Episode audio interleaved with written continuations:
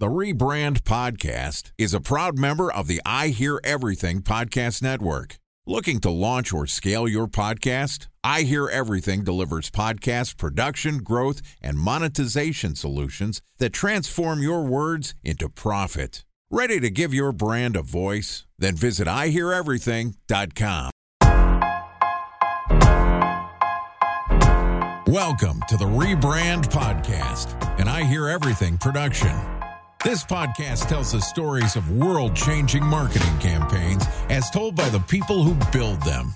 In each episode, you'll hear an earful of brilliance from a marketer who has brought an iconic brand to life. Ready to hear the secrets and untold stories behind the brand you love? Then sit back, relax, and get ready for the rebrand. Here's the host of the Rebrand Podcast, the C E O of the Harkey Group, Scott Harkey. All right, welcome to the Rebrand Podcast, where, as you know, we tell untold stories of world-changing brand campaigns as told by the marketers who build them. I'm your host and founder of the Harkey Group, Scott Harkey. Joining us is Robert Ferguson, who's the Senior Director of Brand Strategy at S A P, small little company there, which is a global leader in enterprise application software. They help companies of all sizes and all industries run better by redefining E R P and creating networks of intellect enterprises and provide transparency, resiliency, and sustainability across all change. Uh, it's a huge brand, and we're excited to have Robert on the show. So far this week, Robert and I talked about true transformation beyond the brand. We talked about China, U S differences. We talked about brand strategy. But today, we're going to be reviewing legacy companies' identity. So historic brands, what's going on with their identity. We're going to dive all things. So let's bring Robert back on. What's up, dude? Let's let's talk about uh, legacy companies' identity. I know you have experienced this with you're with a giant global brand today. Let's dive right into it.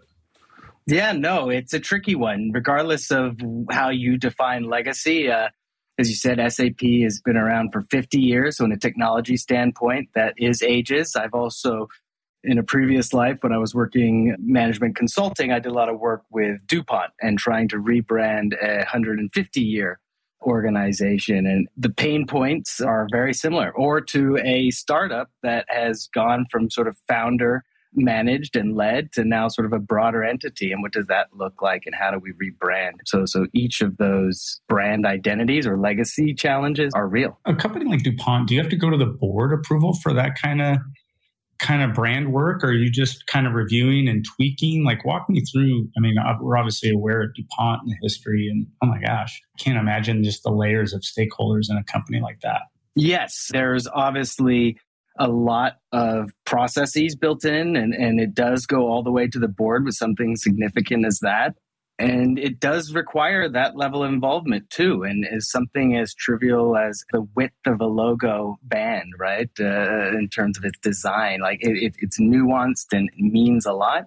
And a lot of people, yeah, weigh in and, and have opinions, but a lot of it is very driven, driven through various levels of an organization. Where are brand strategists screwing up? Like a lot of times brand strategists come in, they're doing a lot of research. I mean, certainly the work isn't done in a vacuum, but where have you seen people get it wrong? Or where even have you got it wrong in the past? Because I think times maybe we can make some critical recommendations that, that may be misguided, looked at the data the wrong way. Yes, that's a great question. And, and you will always find the answer that you want to find in the market if you go searching in your data, right? And I think often a, a quick mistake is to quickly find that that data and then sort of charge up that hill as a brand strategist, obviously, especially in, in sort of a rebrand, right? You're so excited about change that sometimes you're you're quick to find the data and then run up the the charge to change something. And, and I think often, and even in myself, had experiences where we stop and, and really understand, do we need to change it? Is there scenario planning where we don't change something and we redefine or we re-educate ourselves on how we're leveraging it or using it? And I don't need to speak in, in sort of in vagaries, but it's an example of I was working for for a large sort of financial services company, and there was a lot of debate around something as, as simple as a strategic term in the marketplace. often we will find people will be so fixated on, on needing to change something because they need to change. But often you come in and, and find a merit in, I guess the challenge is, is asking whether something is necessarily needed for change or if there's opportunities to, to use what we can. Yeah, no, I, I hear what you're saying. And, and yeah, the, I mean, really, maybe even more specifically, like how do we put guardrails? Because I, I've seen examples of where we thought something was a needed change. And then they're like, and you see it all the time with other brands where like, you'll see like the core kind of revolt. You're like, what? You, you took away like, you took away our value menu and like, oh, how did we miss that? You know what I mean? Or like, it could be logos, it could be anything. Like there's there's so much to a brand as, as it needs to evolve, but also you have to honor your heritage, right? And your legacy. And how do we craft and pave a path for the future, but also honor the heritage? And how do we not make the mistake as brand people, as brand marketing people, to make a strong recommendation, which we should be making strong recommendations, but not leading maybe too far out. And I've done it before. I've definitely done it before. And so what needs to change and what needs to stay the same? And what guardrails can we put by this? Because human beings can say, especially in, depending on the focus group, depending on how their question was asked, depending whether it's qualitative, quantitative. I mean, there's just so many, to your earlier point too, like data points that if you have a hunch, like an investigative reporter, that something is what it is, you're going to, you know, find the answers the way you want to find it. Yeah. And, and you bring up, again, coming back to this idea of legacy, it is important to put up guardrails as you go through the process. And I think a lot of that comes in making sure you have those checks and balances of who you're communicating with. I will talk, if it's a legacy company, we will talk to people who've been there thirty plus years. We'll talk to employees who've been there just recently. We'll talk to partners in the marketplace and, and really try to be as objective as possible. Obviously knowing, and this is where the trick is, right? It's you don't want the market or necessarily people to decide the direction you need to go as a business, right? And I think it's important, especially as a legacy brand, when you know there needs to be a shift in the marketplace. Generally, if you go and ask a lot of people, there's there's a lot of nostalgia, right? People don't want to make change. And so there'll be a lot of things that people can hold on to.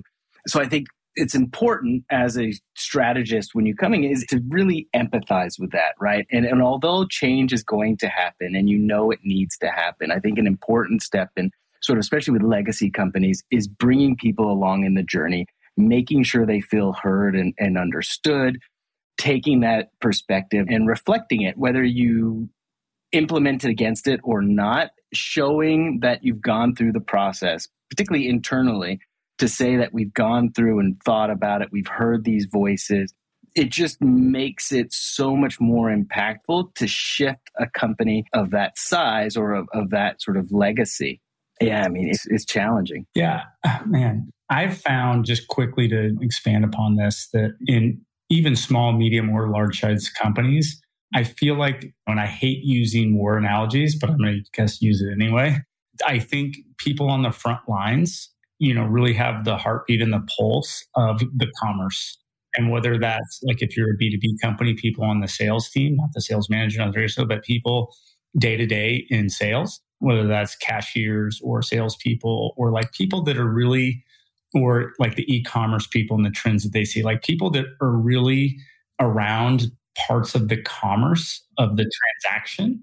I feel like they have a good sense for things that can be missed in terms of part of the consumer journey, but also part of the reason for transacting. And I think at times maybe creatives and brand people can we can get a little too high level brand thinking and really forget around some of the transaction piece. And so I know we've done a lot of done a lot of branding work for companies getting ready to go public, like I P O work on the brand side. And the more interviews, like stakeholder interviews we do, I tend to put a little more weight again on like salespeople or cashier people because I think they get to view the customer, digital e-commerce people, social media people, P R people. And that really, I think, can help validate or unvalidate maybe some some insights that you think you're onto something. I don't know. I, I don't know where no, we're that's, at, that's a, it, it's absolutely an, important... And one of the challenges, and we're talking about legacy and, and brand transformation, and here's a unique challenge. When, if it's an older company like a DuPont, the founders are dead, right? Or no longer around, right? When you have these truly legacy brands, The challenge sometimes is when you get into this world where the original founders, who this is their child, right? This was their idea that they have built, are still around, but no longer driving the business. And so often I've been in projects where you have the original founders, maybe it's a family, maybe it's an individual uh, innovator, that still are, it's balancing their vision and their sort of creation with this new direction that the company needs to go, especially if it's driven from people who are at the front lines, who understand that we do need to make these changes. Now you need to bring that to the founder, or I mean, maybe the C E O is on board and the, the, the company. Now you bring it to the original founders or large stakeholders, if it's shareholded by a family. That's where it, it can get very, very tricky. And again, it, a big part of being a brand strategist within an organization, particularly, or even as an agency, is it comes to sort of being a sort of a collab, bringing everyone together, helping share all those perspectives. I often describe it. I mean, we've used the analogy of an investigative journalist. I also think a lot of the work we do is is almost therapy in nature, right? We're talking a lot about feelings and ideas and, and where we need to go and how are we going to get there, and, and bringing different parties with disparate ideas on what should we be in the marketplace, which is very sort of sort of heady type type conversations, and to bring all those perspectives together. A lot of that work is our strategists need to do, and sometimes that goes overlooked, right? That we come in, I think to your point of we're so sure sometimes and we don't take enough time to, to listen to everyone and then facilitate that listening and understanding of everyone. Well, and these, these organizations are so large and have so many tentacles. So like for us, we work with a, a really large Fortune one hundred brand. I can't put it on my website. I can't put the videos on it, but it rhymes with Disney.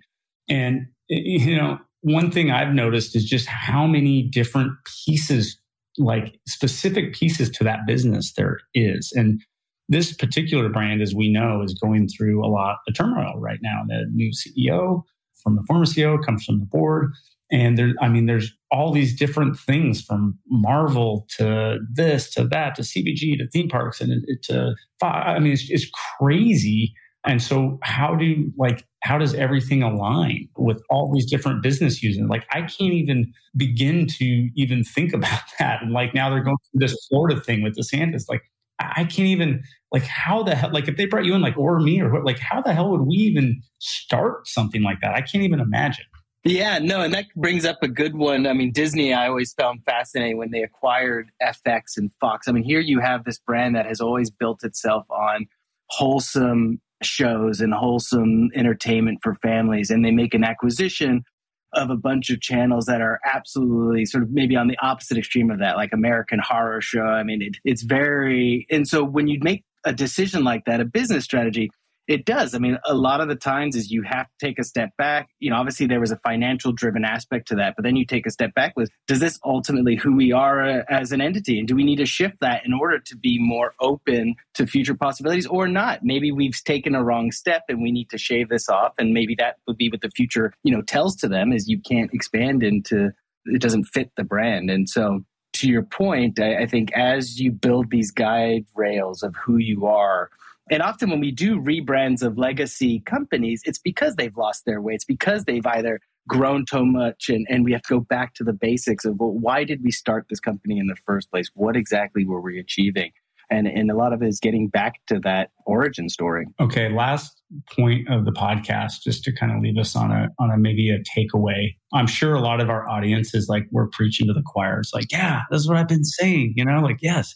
How do we convince the right brain thinker to get on board with what the hell we're saying when we start talking about, you mentioned the word like touchy-feely. Um, because I think a lot of, like half the battle is most marketers I meet know what they're doing and have a good sense for style design and, and consumer journey. And they understand brands pretty, pretty well, but it's how do we communicate the value proposition, or how do we even communicate it all to the right brain thinkers, the C O Os, the C F Os, the the finance people? Like it just feels like a lot of times I see eye rolls from, you know, different C-suites and, and people that aren't marketing people that are at this table. Do you have maybe some takeaways, examples, or strategies for us as we go into these boardrooms to get people to listen to what we're saying? Yeah, absolutely. It's a great question. It's a constant struggle that that people have. Again, I think we talked about this idea of difference between branding and brand, right? And a lot of this is education and, and the way we communicate and talk, right? And so if we're going to go in, and I learned this, I spent many years with a firm, Lippincott, who I think is is a phenomenal organization that really balances the creative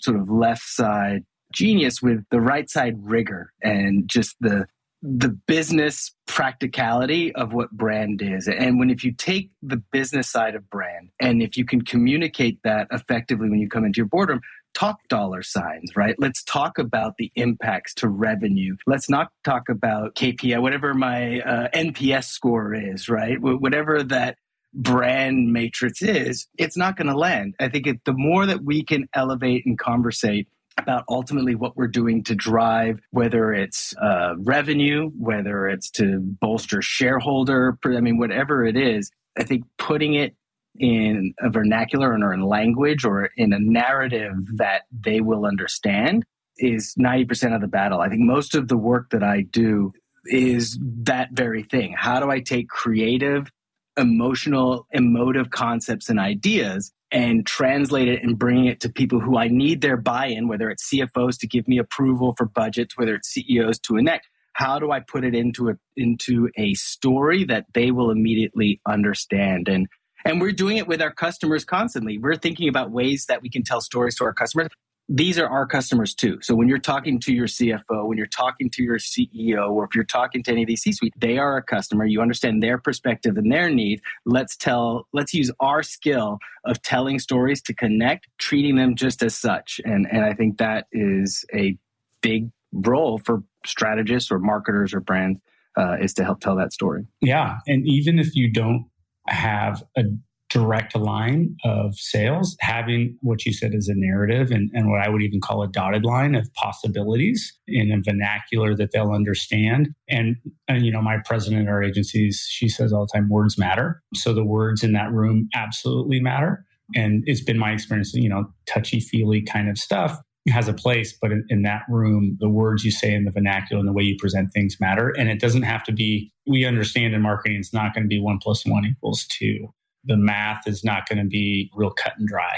But as long as you're putting it in a perspective that at least shows the math was thought about and there's what the possibilities are and what the narrative can be and what the brand value can be in a way that they're going to understand, I, I think it's a great point. And a very practical, pragmatic one that I've always found effective as people are building content and slides and decks. I mean, obviously, that's a lot of the work we do. Simply having a risk reward on the slide to show people you've thought through as any sort of analyst or or finance, like what are the risks of doing this? And and showing that we've thought through those and we're not just about the creativity of the idea, but I think, again, framing it in a way that they communicate in their own sort of day-to-day is extremely impactful of, of getting their buy-in. And and, and and generally, I think we need to be talking brand at that higher level. It's why Coca-Cola famously got rid of their C M O, right? It's chief growth officer, not a marketing officer. You, just reframing the way we think of, of marketing and brand as growth, as a business. It is a business imperative.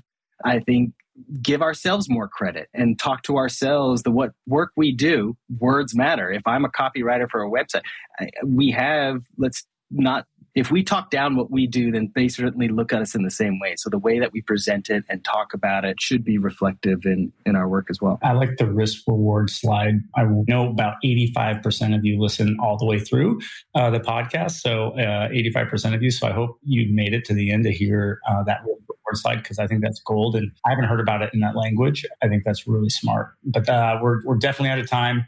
Thanks, Robert Ferguson, a senior marketing Uh, S A P, for coming on Talking Brand with us. That was great, dude. Awesome. Really appreciate it.